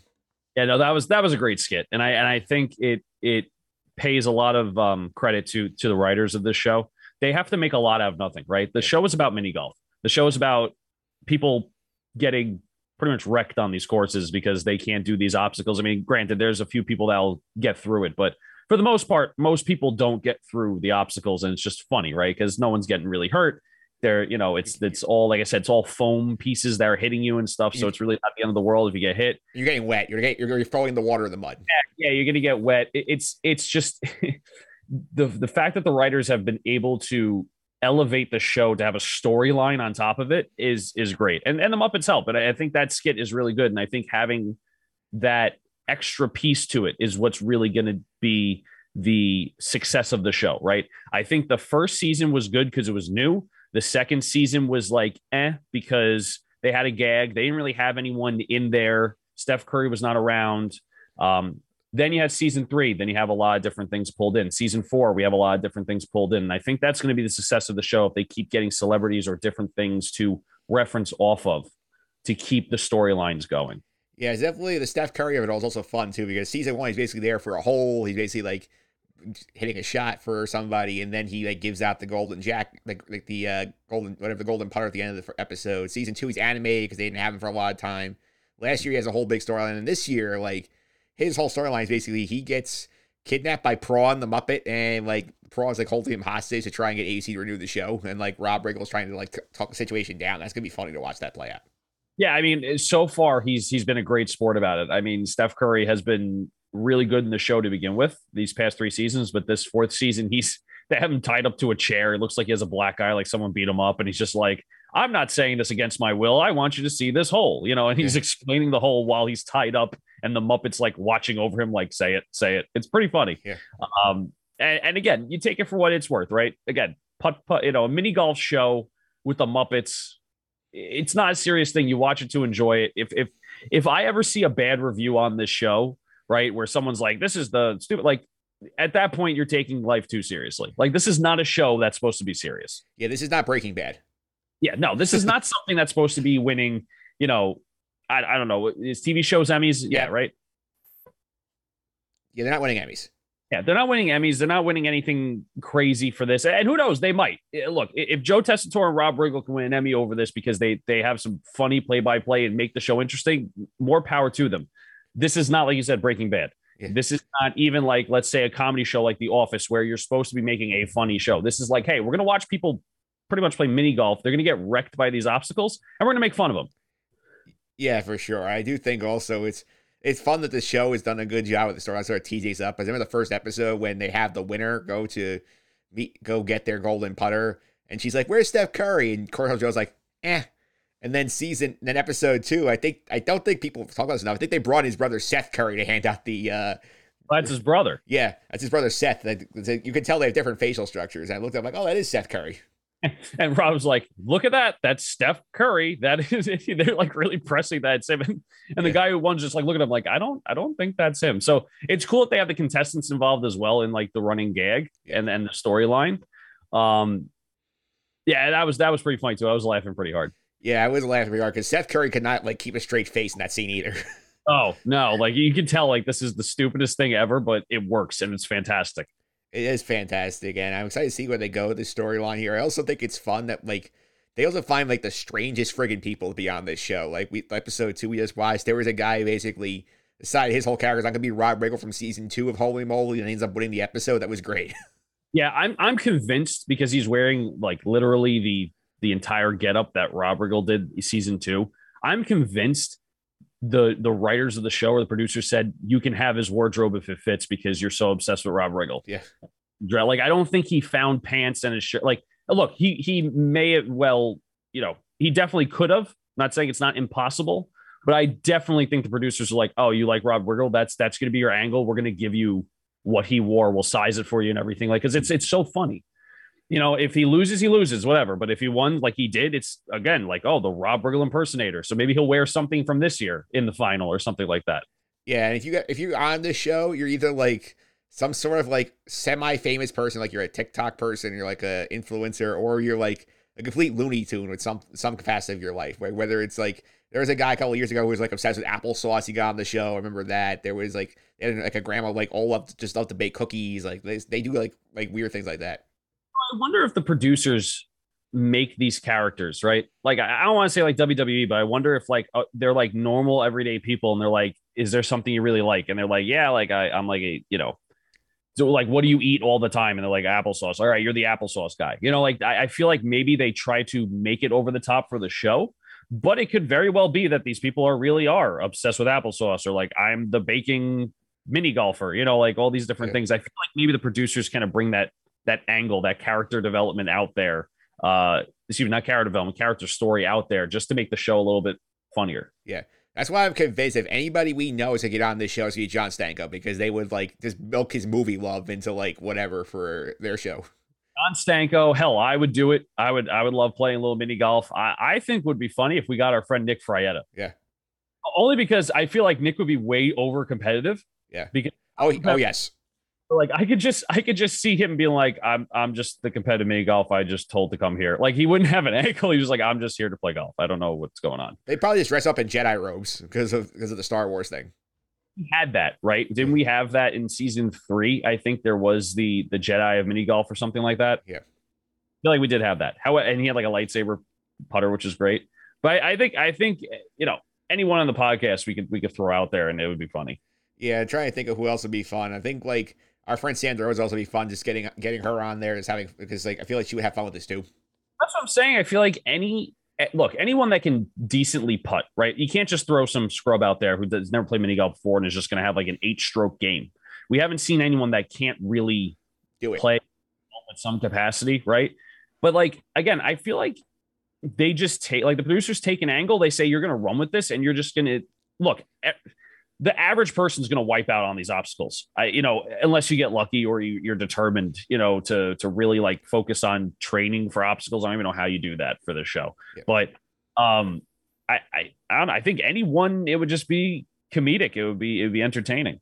Absolutely. Let's look at some of the new holes we got for season four. So let's start out. We got three in the premiere. We'll start with the trap teasy hole, which basically is like the obstacle on that hole basically you have to try and catch, do a trapeze act with a Rob Riggle dummy. That's another time where they started burying Rob Riggle, where he's the dummy that you have to cast the trapeze on. So what do you think of that whole design? You, you, the obstacle's good? I think the obstacle's good. I think it's hard enough where if someone actually does land it, it's going to be a miracle. And it's going to make the commentators go wild for it. And that's just going to make it funnier. But I like it a lot. I think it's a variation of Volcano. Um, and I think it it's hard, like I said, it's hard enough where if someone does finally get it, it's just going to be such a huge advantage because I don't think many people are. Yeah, no, because just like nobody in your normal life is actually like doing a trapeze of events. They're, gonna- they're gonna try and go, and they're not gonna know how to like angle their body to catch the uh, arms of the dummy. I have to say though, at least the course marshals try to tell them when to jump and Yeah. go, like time it, because who the hell is going to know unless you've done that before how to time that kind of trapeze stunt? Yeah, for sure. The next hole I want to talk about here is uh, Full Mooney, I think is the name of the hole, where basically you're putting, they, they've seen Verizon this before, you're basically putting up a backwards ramp, it flies over and you land on the other side. Then you have to go across the water doing a moonwalk on a giant floating ball looks like the moon. I think that one is probably the one I want to play because it's sound, it's looks very fun, but I think like if you have the momentum and know how to moonwalk properly, you could do it. I mean, I, I never want to look at something on TV and say, yeah, I could do that because I know the moment I'm going to try it, I'm just going to fail miserably. Um, because I'm sure it's a lot harder than it looks, but it's probably one of the obstacles that I could say, all right, at least all it is is walking in balance. It's not like timing, walking, balance, jumping. Like there's a lot of other uh, holes that the obstacles are, are a lot more involved. So I agree with you on that front. I feel like that's the one, if I had to pick one, would be the one I would want the most. Um, but it's it's a it's a good hole. It's it's simple but complicated at the same time, right? It's it's simple. You just have to hit over the ramp, try to get over the hazard, and you know, putt your way to the green. There's not like a ton of obstacles. There's not like a ton of different like barriers you have to putt around. It's just that moonwalk that's the hardest part. Yeah, absolutely is. The third one we got from the premiere was I I'm looking at here is the I think the Hollywood hole was just sort of redesigned from season three. I think Holy Matrimony where they had them walk down the aisle and lay on the cake. Instead, of what we do now, they add a different element. They combine two holes where like you have to land on a star from someone on the show, and where that is is your ball position on the on the second part of the hole. So I, so I think for I think it's fun. You have them all dressed up like they're going down the red carpet, and you have either I think the Sir Golf gets a hole to the farthest away. Then I think Silent Jeannie May, uh, Joe Tessitore, and Steph Curry, and Rob Riggles the drop zone. Like that, I think that's a lot of fun. Yeah, I, you know, the first episode they showed it. Rob was complaining that he wanted to star, and they didn't show that drop zone. And the second episode, they had the Rob Riggle drop zone. Yeah, it was like, hey, you wanted something, here it is, but it's literally the worst position ever. Yeah. Try to play it off as like, yeah, that's the premier club. You want to be at the Rob Riggle zone, you know? Yeah, um, yeah, it's good. I, I like it a lot more than Holy Matrimony because I just felt like Holy Matrimony was damn near impossible. And I think they saw that. So that's why they just made it like jump off this conveyor belt and just land on one of the, the floating kind of pucks Yeah. that are there. Um, it's good. Uh, just a repurposed hole that they just took away the main hard element to. Um, and they don't have, I think with Holy Matrimony, you had to put down a ramp first, right? Yes, you had to putt first. Now you just like you're, you're just running down the ramp for your ball position. Exactly. So I, it's very simplified, but it's still enjoyable to watch. It's still funny. It's still a good hole. Um, they added some kind of like humps in the in the green as well to make it a little harder, so it's not just a straight shot. Um, so I think they did well by it. I, I don't think they they ruined it too much. I think they actually made it better because I feel like now there's more like of a chance here than, than pe- for people to actually do well. Like I, you know, when somebody's gonna get on the, like either the test or the Steph Curry like like uh, landing pass, be amazing. Yeah, I think I personally would have loved to see the ramp stay, and then if you fell in the water, it would be a stroke penalty. Um, you know, or maybe do something with it. I would have loved to seen that first putt at least stay there, but but it's still a fine hole. I still like it. Um, I think it's definitely better than Holy Matrimony. Yeah, absolutely. And the last new hole, I'm sure, I think there's gonna be more. I'll get to that in May, but we saw in episode two here the Bigfoot hole, and I figure here's the one you're complaining about as a sort of duplicate because this basically looks like the Pecker hole from that they used last season, where you're just riding, you you jump on Bigfoot's foot after you do your first putt. You have to try and land on top of a golf ball. If you can't stay on top, you use a stroke penalty. Yeah, pretty much it's just the reverse of of Pecker. I mean, that's that's what it is. And I and the reason why I have a gripe about it is because I think that hole still exists. I don't think they It, it took- does exist. I don't think they took it out for this hole. So it's like, all right, now we're getting back to the whole hot dog and log roll debacle, right? Like it's the same exact hole, just in reverse. One, you have to jump on the moving platform and grab a feather. The other, you have to jump off the moving platform and stay on a golf ball, right? It same kind of like thing for me, in my opinion. But it's not to say it's not a bad hole but it's the same kind of concept. You hit it down a ramp, you try to get a hole one. There's something that's blocking the hole in one, so it's hard to do. You get on the the the Bigfoot, see if you can stay on the golf ball. If you don't, stroke penalty, and then you go on from there. Yeah, I mean that one. I was not of the four holes guys use this. This is my least favorite of the four so far. I feel like they're gonna use it a lot. Yeah, I, again, it's just it's. I think I don't know. It, looks like it's in the same position when you just look at where the course is. It looks like it's in the same position as where that that um donut one is, but the donut one still exists. So I don't know where it is, but it almost looks like it's the same spot.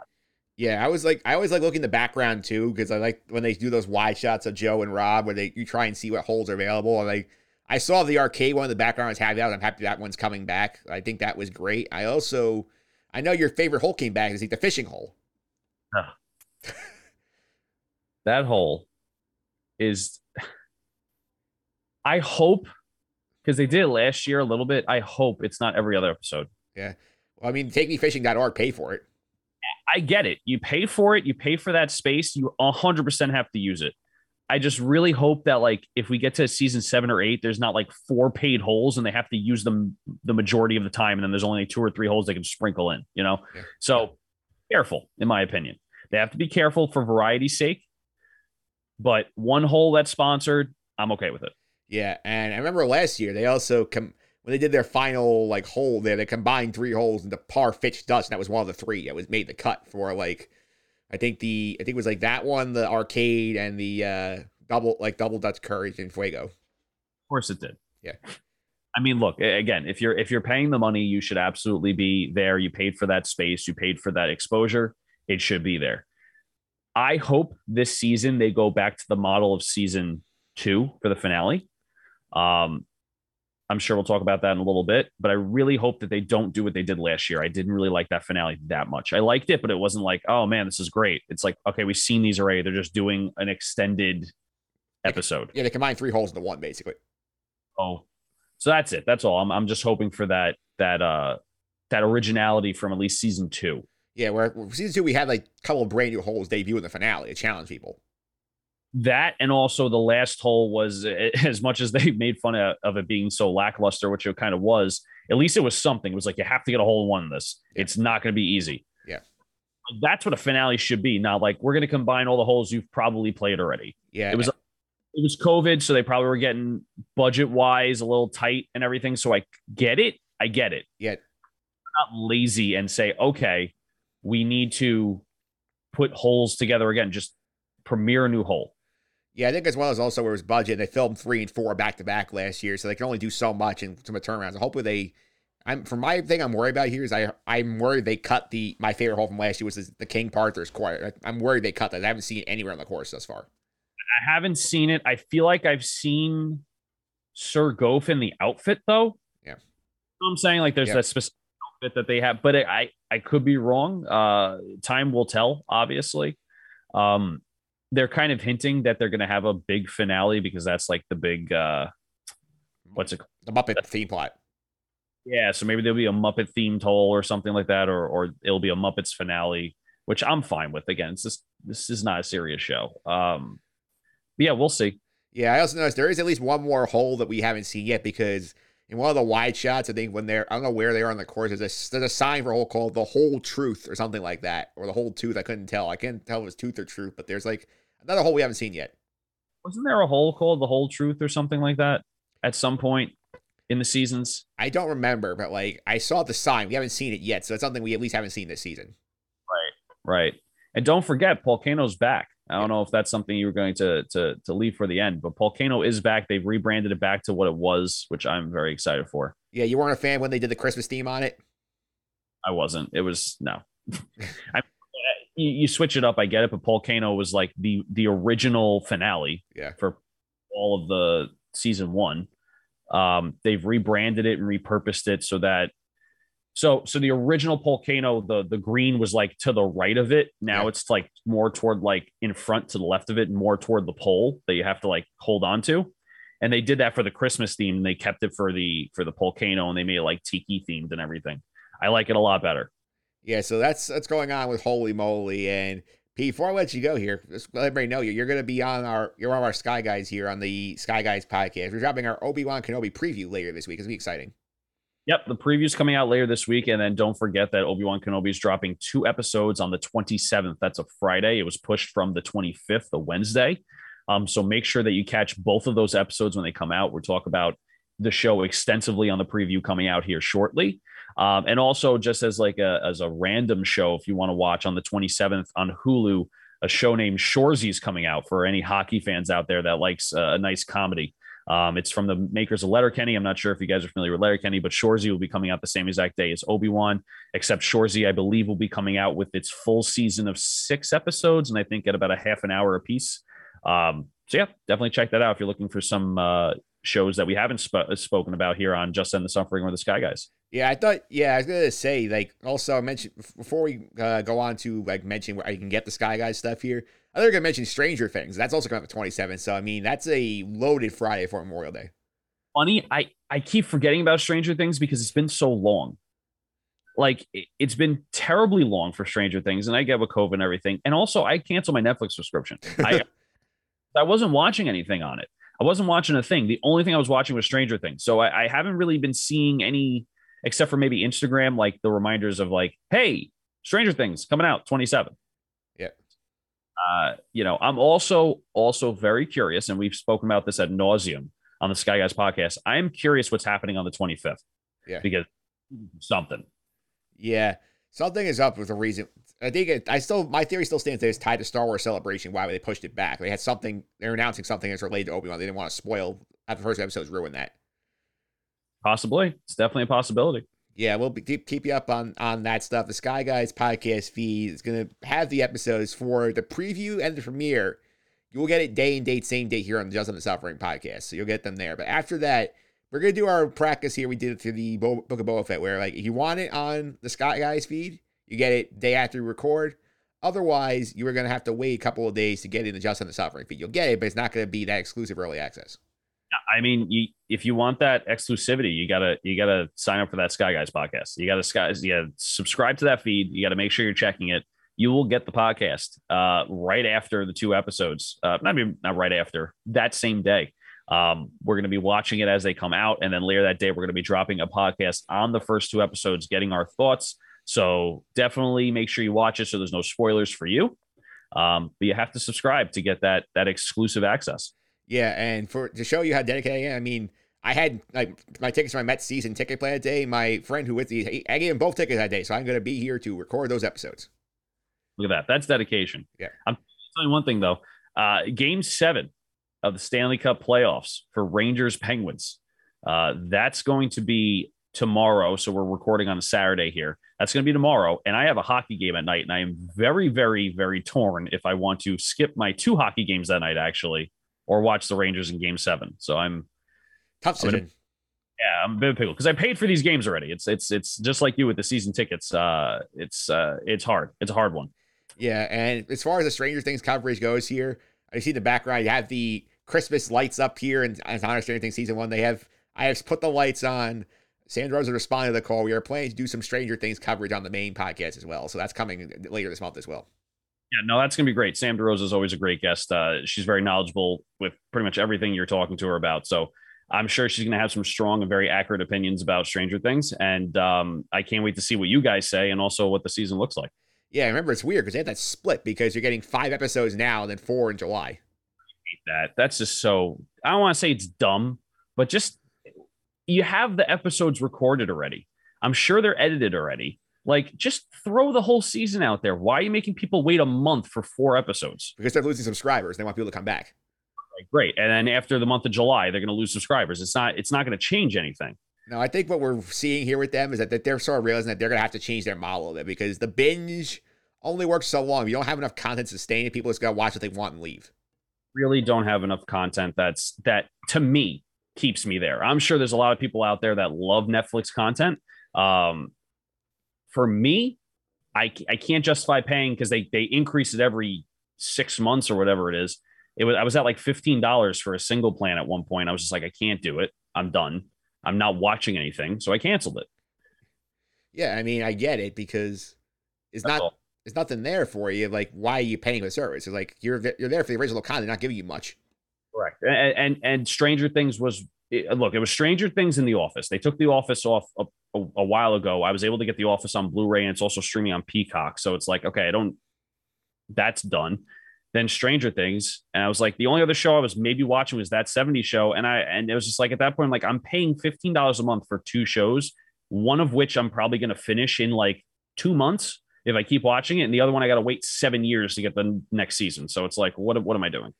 Yeah, I mean, we do at at the end of the year, we always do the pop culture party. We have the big loser of the year. I feel like Netflix is in the running early on to be the loser of the year. Yeah, I at this point I don't know if Netflix is going to be able to recover. I'm not going to say they're going to go under, but I don't think they're going to be able to get back to where they once were. I think there's a lot of streaming services out there now that's competition, like a lot more competition than what was first there. Netflix was like the OG. Hulu was there, but Hulu was not really being looked at as a as a competitor they Netflix doesn't have the same thing like Hulu does, where live TV shows are coming on to Hulu right after they air, so people that miss it can watch it. And and I think Hulu actually has become the front runner in streaming because of that. I, I think the ability to watch TV the next day because you missed it or whatever is better than what waiting a year and a half to get another season of something you're going to watch it within. Sometimes if you're a hardcore Netflix watcher, a week. Yeah, or less. Yeah. So it, I don't know if changing the model is going to save them now, but maybe it'll help a little bit. I just I don't think they're the streaming giant that they used to be. Yeah, also Disney Plus is making up a ton of ground then too because you have all the Marvel and Star Wars content, which brings in a lot of people. That, that was also a big hit to Netflix because I think Netflix had a lot of the Marvel stuff, maybe not all of it, but they had good, you know, a good selection of it. And then when Disney came out, they're like, nope, taking that back. Boom, got it back, and then they lost a lot of content there. Um, so we'll see with Netflix. Again, I don't think they're going under, but I don't think they're going to be a the biggest streaming company. You know, they probably aren't right now. I don't I don't know the numbers. Um, but I think they're gonna they're gonna slowly decline to to possibly their demise at some point in the future. Absolutely. And PP, want to follow on social media, can they do that? PJ Consadori 29. That's C O N S A D O R I. Uh, that's on Twitter. You can follow me retweeting a bunch of uh, this stuff here from the podcast. Even the podcast that I'm not on, I'm always retweeting. So you can see the feed there. But also a little bit of Rangers here. Again, game seven coming up tomorrow. Tomorrow from the date we're recording. We're recording here on Saturday the 14th. Um, so yeah, definitely give me a give me a look there. Absolutely. And if they do make it to the conference finals, we got to have a chat about that. Yeah, no, I'm, I'm hoping. See, see, I'm uh, just a little tease here. I didn't expect the Rangers to win the cup this year if we got into the to the playoffs, just because of the pure talent that's out there. However, things have happened, so I'm not going to count them out until they're actually out. All right, Pete. Thanks for all the time. Really appreciate it. All right, and that will do it for this week's show. I want to thank my guest Nick Freya for hopping on to talk all about the uh, NFL schedule release. Had a great conversation there. I want to thank Dan DiMartini for taking the time to help me preview this week's PGA Championship. Also, Pete Consadori for hopping I Just heard talk all about Holey Moley season four, plus a little bit of the Netflix situation. A lot of fun as you get into that. More good stuff like this podcast, including my schedule predictions for the Jets and the Giants. I talked a little bit about that at the top of the show, but if you want to check that out in its entirety, check out the blog over at justendthesuffering.wordpress.com. As we talked about on the podcast, also the Sky Guys, the Obi Wan Kenobi preview show coming out this week. Subscribe there. Just search for the Sky Guys on all your favorite podcast platform and follow episodes there. You can also follow me on Twitter at mphillips331. That's M P H I L I P S 331. And that's going to do it for this week's show. Coming up next week on the podcast, we are going to dive into the NBA playoffs because we're going to talk about the NBA in a minute. We're getting closer to the NBA finals, so catch up what's going on there and more. Until then, have a good week, everybody.